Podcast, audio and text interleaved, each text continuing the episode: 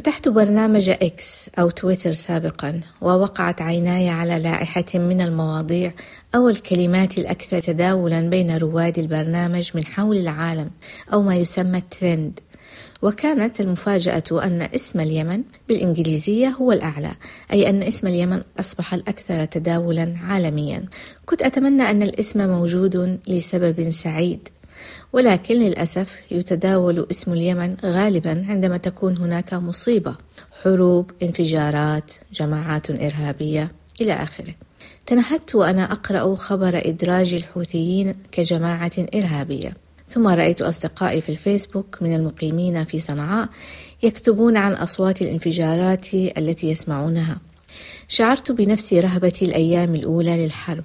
وكعادة اليمنيين الذين يخففون من معاناتهم بالبحث عن الدعابة كانوا يتداولون تغريدة لفتاة كتبت الحمد لله أنها انفجارات وليست رعدا.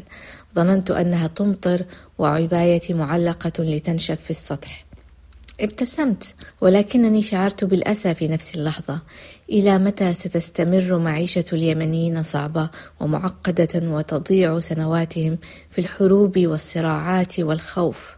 في هذه الأيام أكرس الكثير من وقتي في قراءة تاريخ شمال اليمن قبل عام 1962 عهد الأئمة الذين حكموا اليمن لمئات السنين.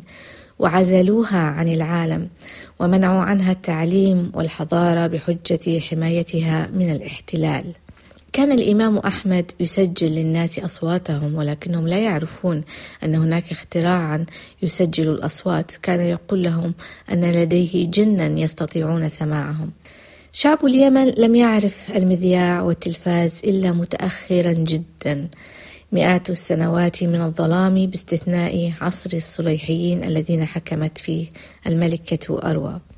اليوم نرى نفس الجماعة تريد العودة للحكم وبنفس الحجة بأن الله اصطفاهم للحكم وبأن زعيمهم لا يخطئ.